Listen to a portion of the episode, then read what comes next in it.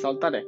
Radu Turcescu aici, strateg, strateg de P R, consultant strategic de P R și mă poți găsi pe radu turcescu punct ro, mă poți găsi și pe LinkedIn.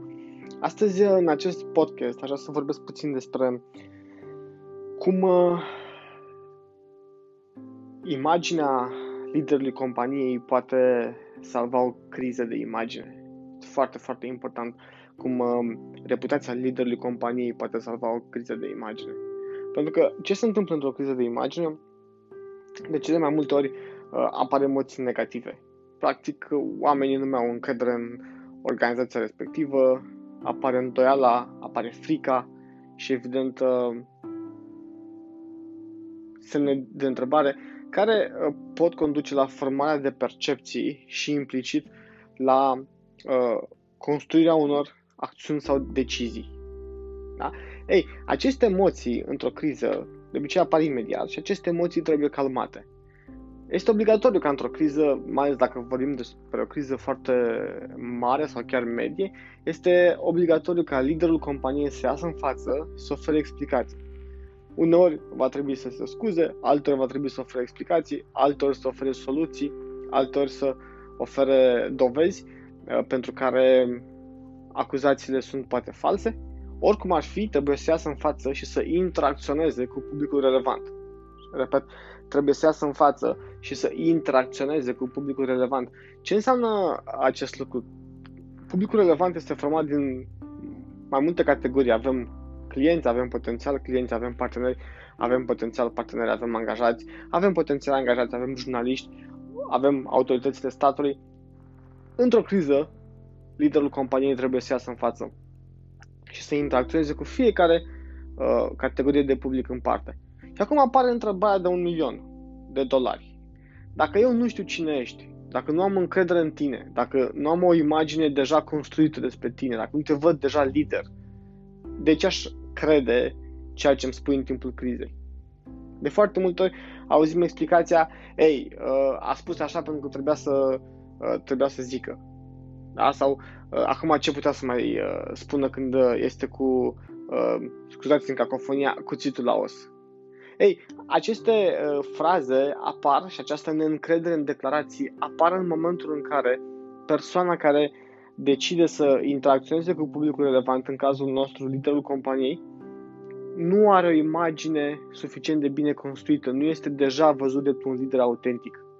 Nu sunt cunoscute ideile, nu sunt cunoscute principiile, nu sunt, nu sunt cunoscute valorile, nu sunt cunoscute planurile, obiectivele, atât la nivel intern cât și la nivel extern. Și este foarte, foarte important pentru liderul companiei să fie văzut de lider autentic anterior izbucnirii unei crize de P R.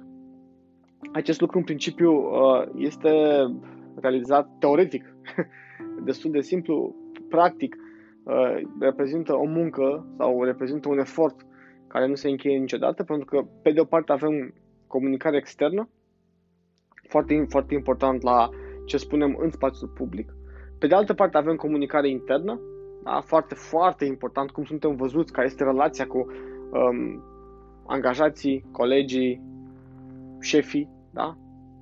în, în interiorul organizației și foarte, foarte important, poate chiar mai important decât primele două, sunt acțiunile și deciziile pe care le luăm în fiecare zi și nu neapărat în fiecare zi, pe care le luăm pe termen uh, mediu și lung. Pentru că de foarte multe am văzut uh, că una spunem și alta facem. Ei, toate aceste trei componente foarte importante, comunicarea externă, comunicarea internă și deciziile, toate, toate aceste trei componente foarte importante vor funcționa doar dacă sunt încadrate într-o strategie foarte bine pusă la punct, adaptată atât contextului liderului companiei, cât și, uh, cât și contextului uh, socioeconomic din momentul uh, respectiv. Pentru că această strategie ne va oferi un obiectiv foarte clar, de ce comunicăm, ne va oferi o serie de, de mesaje, ne va oferi o serie de submesaje, ne va oferi un plan și automat vom putea să aliniem acțiunile și deciziile și comunicările la această strategie. Foarte, foarte, foarte important ca această strategie să existe, pentru că altfel practic nu facem altceva decât să, să tragem cu gloanțe oarbe. Deci, acestea fiind spuse, pe termen scurt, principalul beneficiu pe care imaginea personală a liderului o aduce este că va uh, reuși uneori chiar să oprească sau să uh, scadă intensitatea unei crize de P R. Dacă am deja încredere în tine, îmi este mult mai ușor să te uh, ascult, îmi este mult mai ușor să te, uh, să te cred, îmi este mult mai ușor să te urmez, îmi este mult mai ușor să trec peste lucrurile um, care poate m-au deranjat. Este exact ca uh, o relație între doi oameni până la urmă. Da, în fiecare zi uh, interacționăm cu o mulțime de persoane, uh, pe unii alegem să-i urmăm, pe alții nu, pe unii de unii ne place, de alții, de alții mai puțin. Și atunci, în timpul unei crize, situația este similară. Ce înseamnă acest lucru? Înseamnă că la un anumit moment, dacă eu îl cunosc, dacă eu cunosc liderul companiei, dacă îi urmăresc postările pe LinkedIn, dacă îi urmăresc interviurile în presă, dacă îl urmăresc în ședințe, dacă îl plac, dacă îl consider un lider autentic, explicațiile le voi accepta mult mai ușor, mult mai uh, rapid și, mamă, de Crăciun, voi putea și uita mai repede uh, criza care uh, m-a făcut să am oarece semne de întrebare. Foarte important. Și cu asta, uh, și cu asta voi încheia. Propuneți-vă, începând de ieri, propuneți-vă începând de ieri, să vă construiți o strategie și să, să ieșiți în față, să interacționați cu publicul relevant, astfel încât să fiți văzuți drept lideri autentici anterior izbucnirii unei probleme sau un incident sau unei crize de P R. Mulțumesc foarte mult că ești alături de mine. Acest podcast poate fi ascultat și pe iTunes, poate fi ascultat, îl voi posta și pe LinkedIn, îl voi posta și pe radu turcescu punct ro. Mulțumesc foarte mult încă o dată că ești alături de mine și îți doresc o zi minunată.